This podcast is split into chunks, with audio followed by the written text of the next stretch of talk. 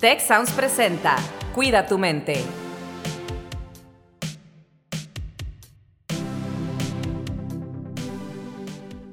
Hola, ¿qué tal? Les doy la más cordial bienvenida a un episodio más de Cuida tu mente. Mi nombre es Carlos Ordóñez y el día de hoy no nos puede acompañar nuestra co-host de este espacio, Rosalinda Ballesteros, a quien le enviamos un gran saludo. Tenemos ahorita un episodio muy interesante que estamos grabando desde el campus Toluca como parte de la gira de Cuida tu Mente a los campus del TEC. Y bueno, me gustaría empezar pues presentando a nuestras invitadas el día de hoy y vamos a empezar con la representante estudiantil del campus Toluca y la Prepa Metepec, Mariana Otero.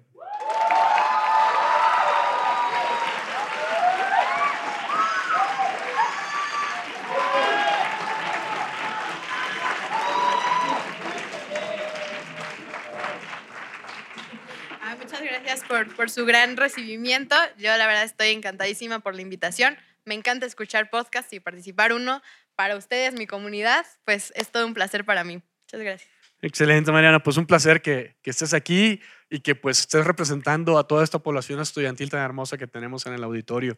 Y bueno, tenemos también a nuestras especialistas. Tenemos a la neutróloga Marcela Arzaluz. Marcela, bienvenida. Muchas gracias.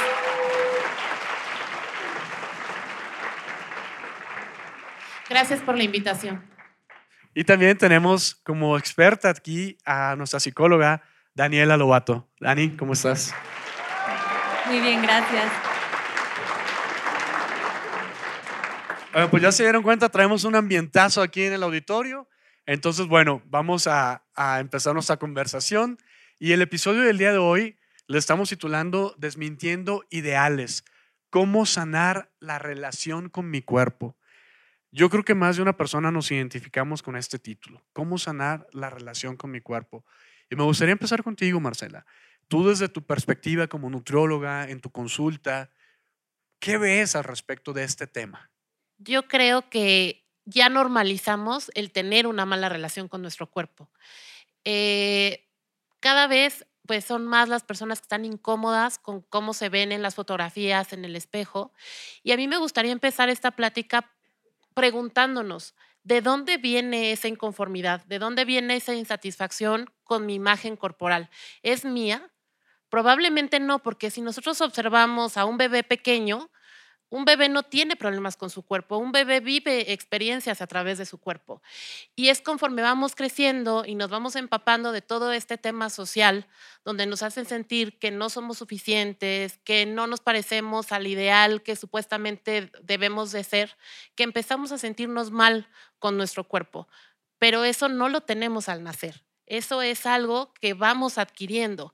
Y aquí también la pregunta sería, ¿a quién le conviene que yo me sienta mal con mi cuerpo? ¿A quién le conviene que yo sienta la necesidad de bajar de peso? ¿A quién le conviene que a mí no me gusten mis piernas, que mi piel no sea lo suficientemente lisa o, blanca o sin granitos o, con poros? ¿A quién le conviene que yo me sienta mal con eso? Entonces, la respuesta es, pues, a todo lo que nos venden para supuestamente remediar estas cosas mal con, con nuestra imagen, ¿no?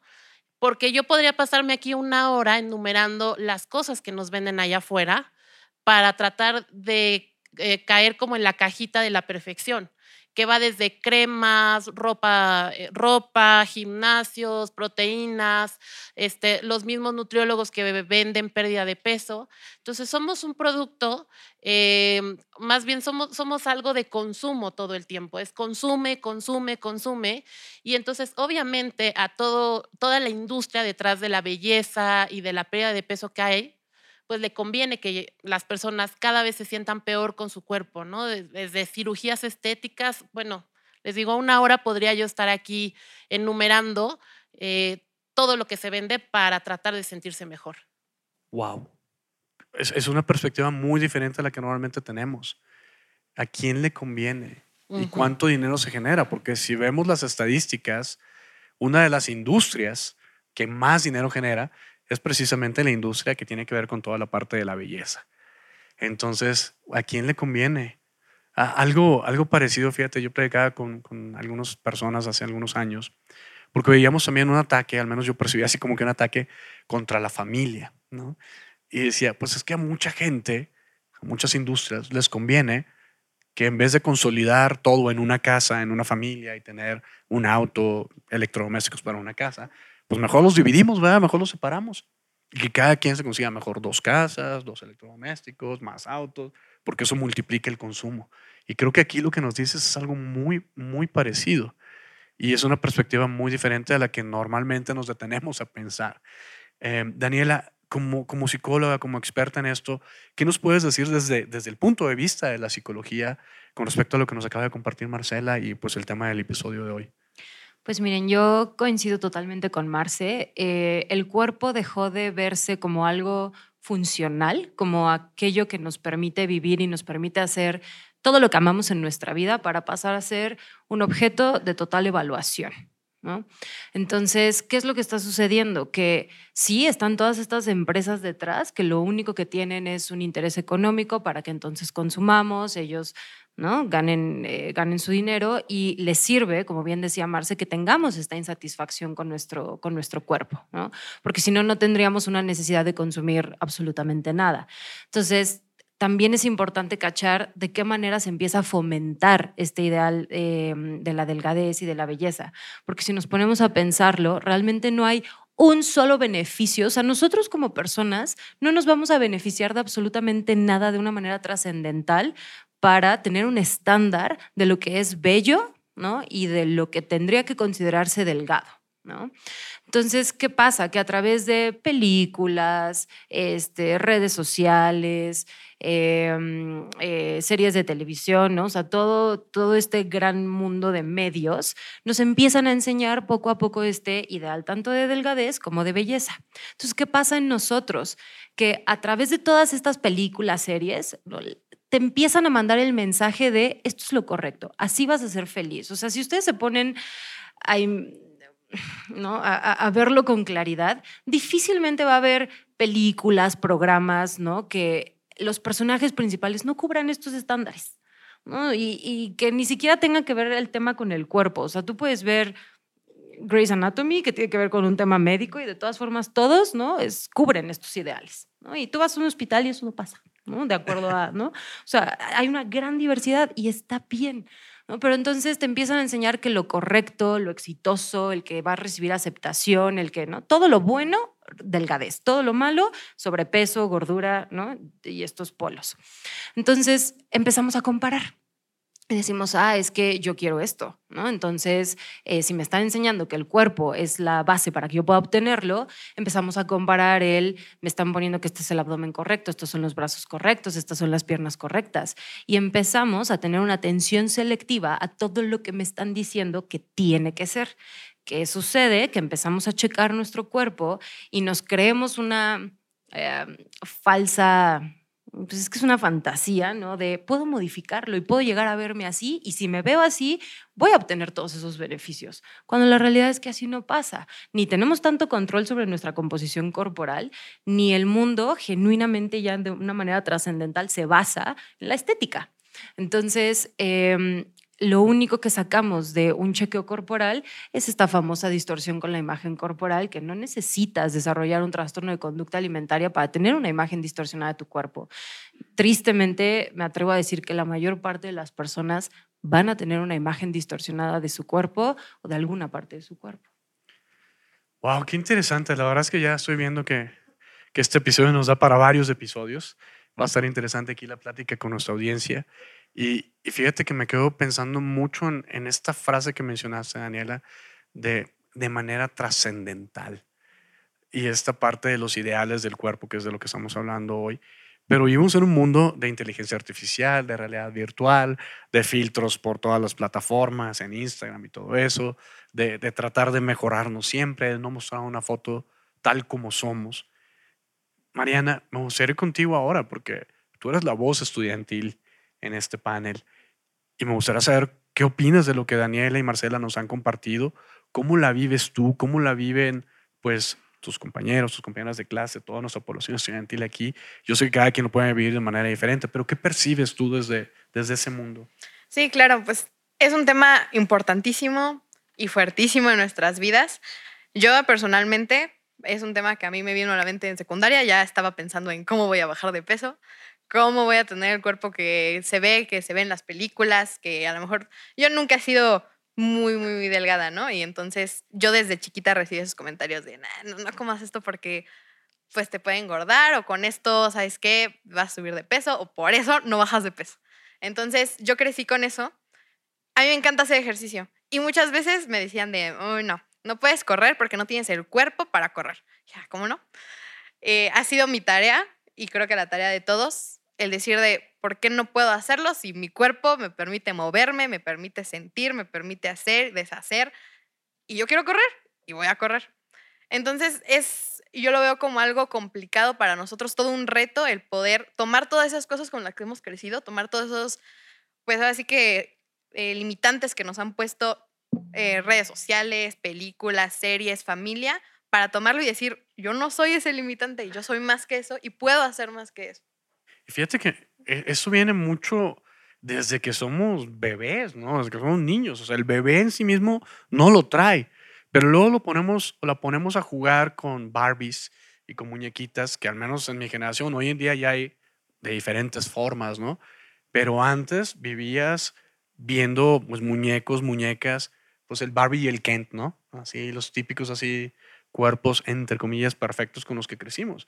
Y a lo mejor en, en mi generación no nos dábamos cuenta, ¿no? Porque lo veíamos y crecíamos y crecíamos con esa imagen de que, ay, no, pues la mujer perfecta tiene que ser así rubia de ojos azules como la Barbie alta, delgada, ¿no? Y a lo mejor no nos dábamos cuenta, la cinturita y todo eso, en lugar de buscar otras cualidades más de la persona, la inteligencia, el respeto, la fidelidad, la confianza, otras cosas.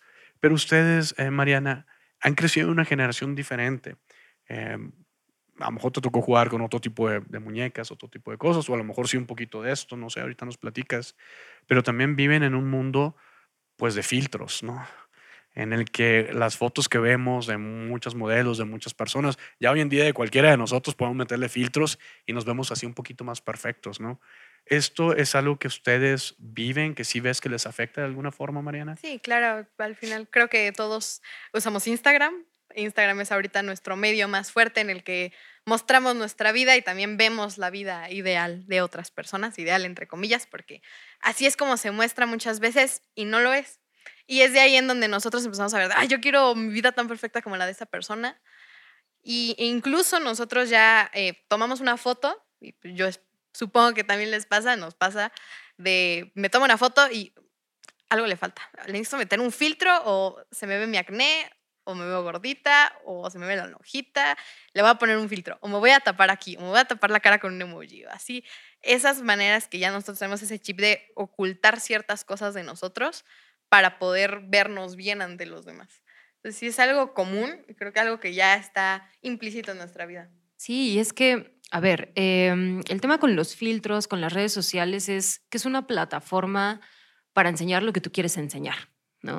Eh, y regresando a este punto. De que cuando nos ponen estos estándares, nosotros nos vamos comprando lo que tendríamos que estar enseñando. Entonces, en lugar de demostrar lo que sí nos gustaría, ¿no? Enseñar y compartir, ponemos lo que creemos que es correcto y entonces nos dejamos más bien llevar por toda esta eh, presión social y, la, influencia que tienen los medios ¿no? sobre nosotros. Entonces, em, por ejemplo, y bueno, como que juntando un poco lo que se ha platicado de que obviamente desde bebecitos no estamos así, hay un experimento que se hizo en donde no, un estudio, en donde juntaron adultos y primero les preguntaban que, eh, que si pudieran cambiar algo de su cuerpo, ¿no? Pues qué sería. Entonces todos los adultos contestando partes de que sí, mi piel, mi estatura, este, sobre el peso, su cabello, todo lo que tenga que ver con una cuestión estética. Y luego pasan niños ¿Y qué creen que sucede? Que los niños no dicen absolutamente nada estético. Ellos te dicen, ay, no, mi cuerpo está padrísimo, pero ¿sabes qué? Me gustaría tener una cola de sirena, me gustaría poder transformarme en animales, me gustaría poder volar. Entonces, es bien importante ver en qué punto nos compramos estos, estos ideales, ¿no? Y entonces empezamos a modificar totalmente la relación con nuestro cuerpo y luego justo los filtros y redes sociales y todo te dan la herramienta para seguirnos, porque así es, para seguirnos engañando, porque entonces no nada más es un... Em, demuestro, ¿no? O sea, yo subo eh, mi, imagen, subo una historia y es lo que los demás pueden ver. Yo también después se genera un conflicto psicológico y una confusión de decir, todo el tiempo en mis redes sociales me estoy viendo de una forma en la que cuando me veo al espejo no es. Sí, correcto. Y yo, por ejemplo, utilizo mucho con mis consultantes eh, el que se cuestionen justo lo que ven en redes sociales. Entonces yo, por ejemplo, les digo, eh, detrás de una fotografía de, de una modelo, hay todo un equipo de trabajo. Hay cinco, seis, no sé, diez personas que se encargan de estarle cuidando el pelo, la iluminación, eh, la pose, el vestuario, para sacar mil, dos mil fotografías y que de ahí se escoja una o dos para la publicación o para la portada que se va a hacer. Entonces, el tema de las fotos es un tema que está atormentándonos mucho más de lo que debería de ser. ¿Por qué? Porque nos comparamos justo con esa imagen de Instagram o con esa portada de alguna campaña y no nos ponemos a pensar todo lo que hay detrás de esa fotografía perfecta.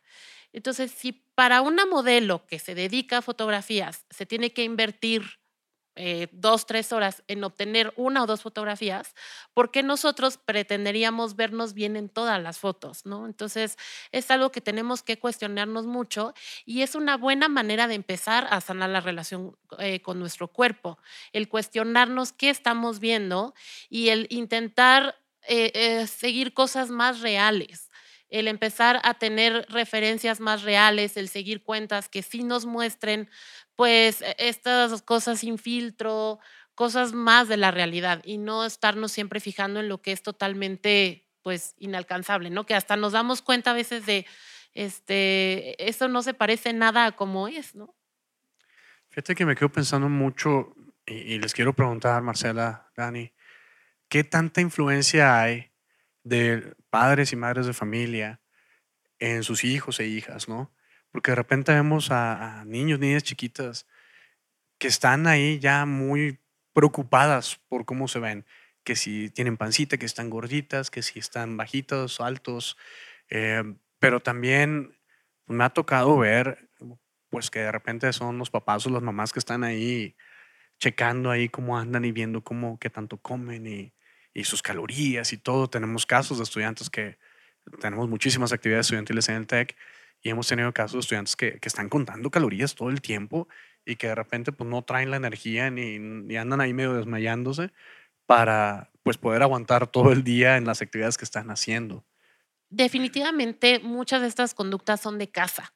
Cuando nosotros tenemos unos familiares, sobre todo un papá, una mamá, que se fijan demasiado en el aspecto físico, que todo el tiempo están obsesionados con el tema de productos bajos en calorías, en clasificar alimentos buenos y malos, eh, aunque no directamente se lo digas tú a tus hijos, es algo que se aprende. Si una mamá, por ejemplo, está en el espejo hablando de lo fea que ella se ve, de lo gorda que está, de lo celulíticas que están sus piernas y de lo desagradable que eso es ante sus ojos, pues justo su hijo o su hija van a aprender que eso es desagradable y lo van a querer evitar a toda costa, ¿no? Y entonces ahí es donde viene toda esta parte de clasificar alimentos buenos y malos y de entrar en dietas, que es justo el detonante principal del tema de los trastornos de la conducta alimentaria, ¿no? Este, esta combinación perversa de una insatisfacción corporal y eh, esta parte de una, empezar con una dieta restrictiva es eh, como la combinación perfecta para que se dé un trastorno de la conducta alimentaria. Que ahí, eh, a ver, algo que a mí me gustaría añadir es, creo que también vale la pena entender por qué nuestros propios papás pudieran llegar a hacer eso eh, dentro de casa, ¿no? Entendiendo que somos una sociedad que sobrevalora el físico, ¿no? Eh, y que entonces nos empiezan a mandar este mensaje de que lo bueno, lo importante, lo valioso, o sea, lo que te va a dar, que es totalmente incorrecto, ¿eh? pero lo que te va a dar esta valía es entonces tu parte estética. Pensemos en los papás que además de que pueden tener esta batalla con su propio cuerpo porque ellos también quieren ser valiosos, ¿no? Es un quiero que le vaya bien a mi hijo, o sea, quiero que esté aceptado, quiero que no sufra, eh, que no le rechacen, nada de esto. Y entonces Desafortunadamente la creencia es el método para hacerlo es que cuiden su apariencia física, así como muchas veces no se van hacia la apariencia física, muchas veces es un me vienes con un 10, ¿no? Eh, porque son estas y, siempre se lo digo a mis pacientes, o sea, es, tienen una buena finalidad, un mal método, porque así trabaja también la mente del trastorno de conducta alimentaria. Algo bien importante a entender es, el centro de todo trastorno de conducta alimentaria es una serie de creencias y emociones em, que no podemos controlar que aparezcan, pero sí podemos regular nuestras respuestas hacia ellos. Y desde el modelo en el que yo trabajo, que se llama terapia de aceptación y compromiso, siempre vemos a los pensamientos como si fueran unos personajillos, ¿no? Y entonces es, es como una vocecita, como si tuvieran, eh, ya sabes, a tu diablito y a tu angelito, ¿no? Entonces es esa vocecita que te está hablando y que de verdad como pueden ser los papás. O sea, las formas no son las correctas, pero de alguna forma todo el tiempo te están diciendo, no quiero que sufras, no quiero que te rechacen, queremos que seas valioso, que estés bien. Entonces, baja de peso.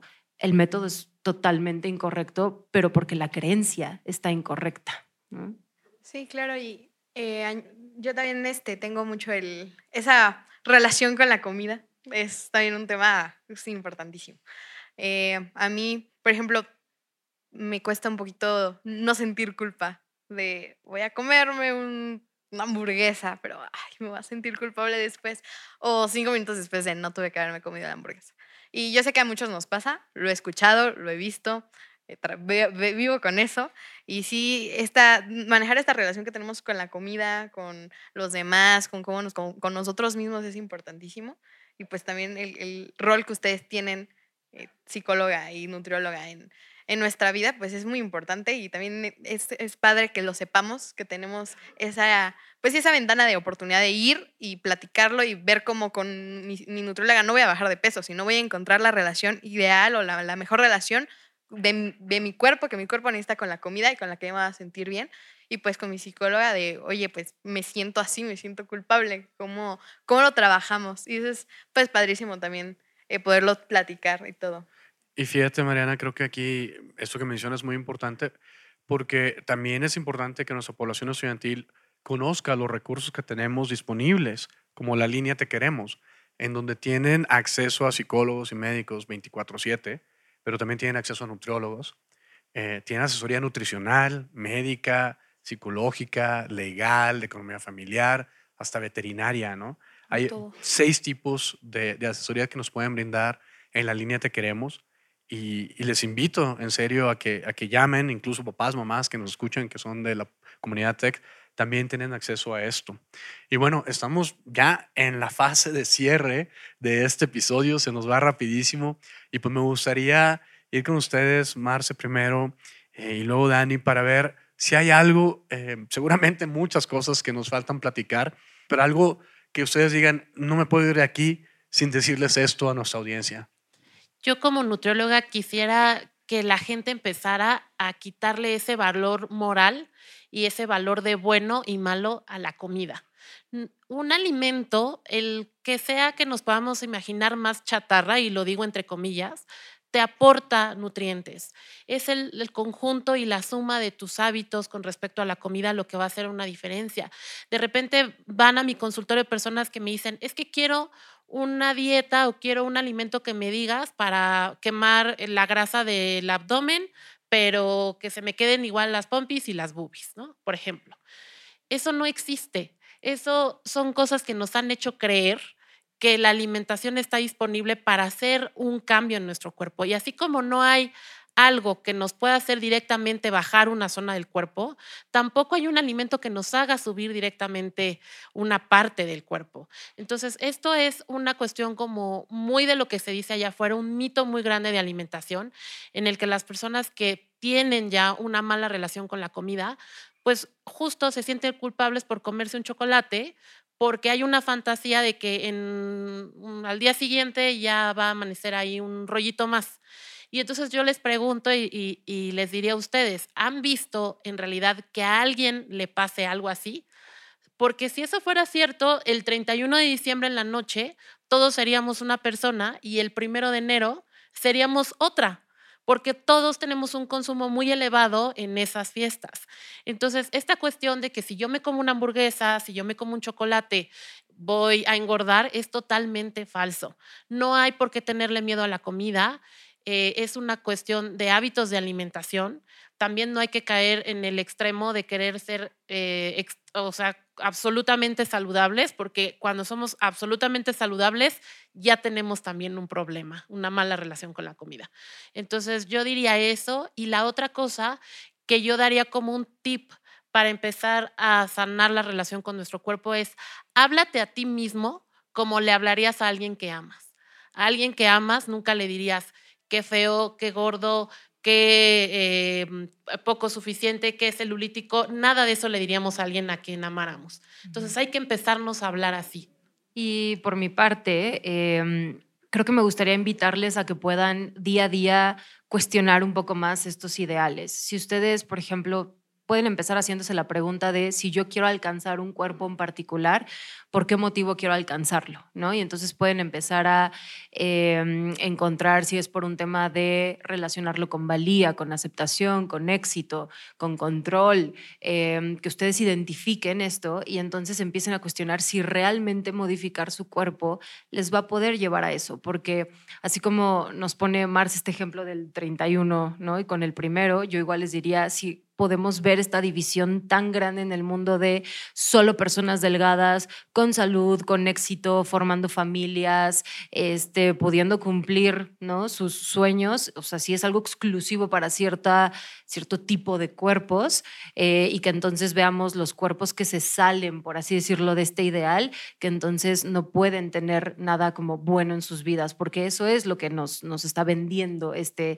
ideal, ¿no? Entonces, que podamos ser un poquito más críticos y también notar, eh, se fomenta mucho esta parte de la autoestima. Y me gustaría nada más invitarles a dejar de ponerle tanto peso al tema de la autoestima y optar por algo que llamamos autoaceptación eh, incondicional.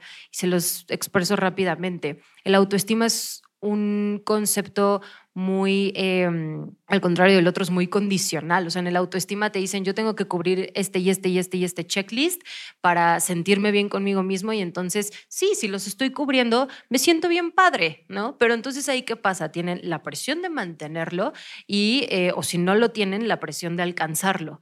Eh, y entonces también está la creencia de si no tengo nada de esto, pues me siento muy mal. Entonces es un tema bastante disfuncional en el largo plazo basarse en quiero una autoestima alta o baja, ¿no? Entonces la autoaceptación incondicional entra en otro punto que es un, a ver, de tu cuerpo y de tu persona, porque no nada más es hacia el tema físico, van a haber aspectos que te agraden y que no te agraden. Los que agraden, padrísimos, ¿no? Ya, ahí están. De los que no les agraden, tienen que identificar qué sí puedo trabajar y qué no puedo trabajar, o sea, qué es modificable y qué no es modificable. De lo que es modificable, pues está bien que quieran ¿no? alcanzar como ciertos objetivos, que me digan, no, pues es que la verdad tengo el cabello chino y me gustaría tenerlo lacio, ah, pues está bien, ¿no? Plánchatelo y no pasa nada. Este, o la forma en la que quieran vestirse, no sé, ¿no? Este, o inclusive, vale, la parte eh, estética corporal, pero que no se centre en su punto de valía, ¿no? que no crean que ustedes son valiosos únicamente a partir de eh, cómo va a estar su apariencia física. Y de lo que no se puede controlar, pues un poco, yo sé que podrá sonar como un poco cliché, ¿no? pero es si de por sí no lo van a poder controlar y no se va a poder modificar, ya también un poco el para qué le- le dan tiempo y le dan de su energía. Cuando ustedes se despiertan, cada día tienen dos opciones. O se centran en todo lo que no tienen y, y- y que les gustaría que fuera diferente y sufren porque aún no lo tienen, o identifican qué sí puedo alcanzar, qué no, qué puedo modificar, qué no, y entonces pues haré lo necesario para probabilizar que así sea. ¿Sale? Y pues a mí nada más complementando eh, lo que ya mencionaron Marce y Dani, pues recuerden cada día, eh, su, su reto diario es eh, de- debatirse, más bien cuestionarse esas limitantes. Decirse y recordarse todos los días ustedes mismos de yo soy más que esa limitante que yo siento, que yo tengo o que me han dicho. Si yo quiero aprender a bailar, voy a aprender a bailar porque tengo un cuerpo que me lo permite, me puedo mover, me pu- puedo estirar, me puedo, puedo bailar de 20 mil maneras, me puedo estirar, doblar. Eh, tienen un cuerpo, valórenlo, cuídenlo y quiéranlo, sobre todo. Oigan, pues muchísimas gracias. La verdad es que hay muchísimo de qué hablar en todo lo que mencionaron, pero una de las cosas que me da mucho gusto al escucharles es verlo, escuchar lo que nos dicen y ver lo que estamos haciendo y lo que hemos hecho ya en, el TEC de Monterrey, ¿no? Tenemos programas basados en aceptación y compromiso, esta matriz de aceptación y compromiso, mis valores y yo, está disponible para todo público, cualquier persona que nos escucha a través del sitio Te Queremos, en la sección de programas, hay un programa que se llama Mis valores y yo, donde eh, seguimos precisamente eso que nos comentaba Dani. Y bueno, hemos hablado mucho, mucho, hay varios episodios del tema de autocompasión, que fue la descripción así tal cual, la definición que nos dio Marcela hace rato, de, de amarnos, de hablarnos con amor la invitación que nos hace Mariana también, ¿no? Entonces creo que si ven los recursos que tenemos disponibles para ustedes, se van a dar una muy buena sorpresa de que estamos trabajando esto y creo yo, y gracias aquí a las confirmaciones de nuestras expertas, de la manera correcta y con las cosas correctas. Tenemos un programa que se llama Sí Amor Propio, precisamente porque vemos todo este tipo de cosas. Está enfocado en autoconocimiento. Entonces es importante tener estas pausas para autoconocernos, cuestionarnos, como decían, porque de repente nada más vamos, vamos, vamos, vamos, y a veces ni siquiera queremos cuestionarnos ni conocernos a nosotras mismas, ¿no? Nada más vamos, porque así está el estándar así va todo el mundo y tenemos que alcanzarlos, ¿no? No, pausa. Aquí hay muchos recursos disponibles para ustedes también para nuestra audiencia hay muchísimos recursos disponibles a través de Wellbeing 360 y también a través del sitio Te Queremos. Les doy muchísimas gracias, Marcela, Daniela, Mariana. Gracias. Muchas, muchas gracias por acompañarnos en este episodio y les esperamos en un próximo episodio de Cuida tu mente.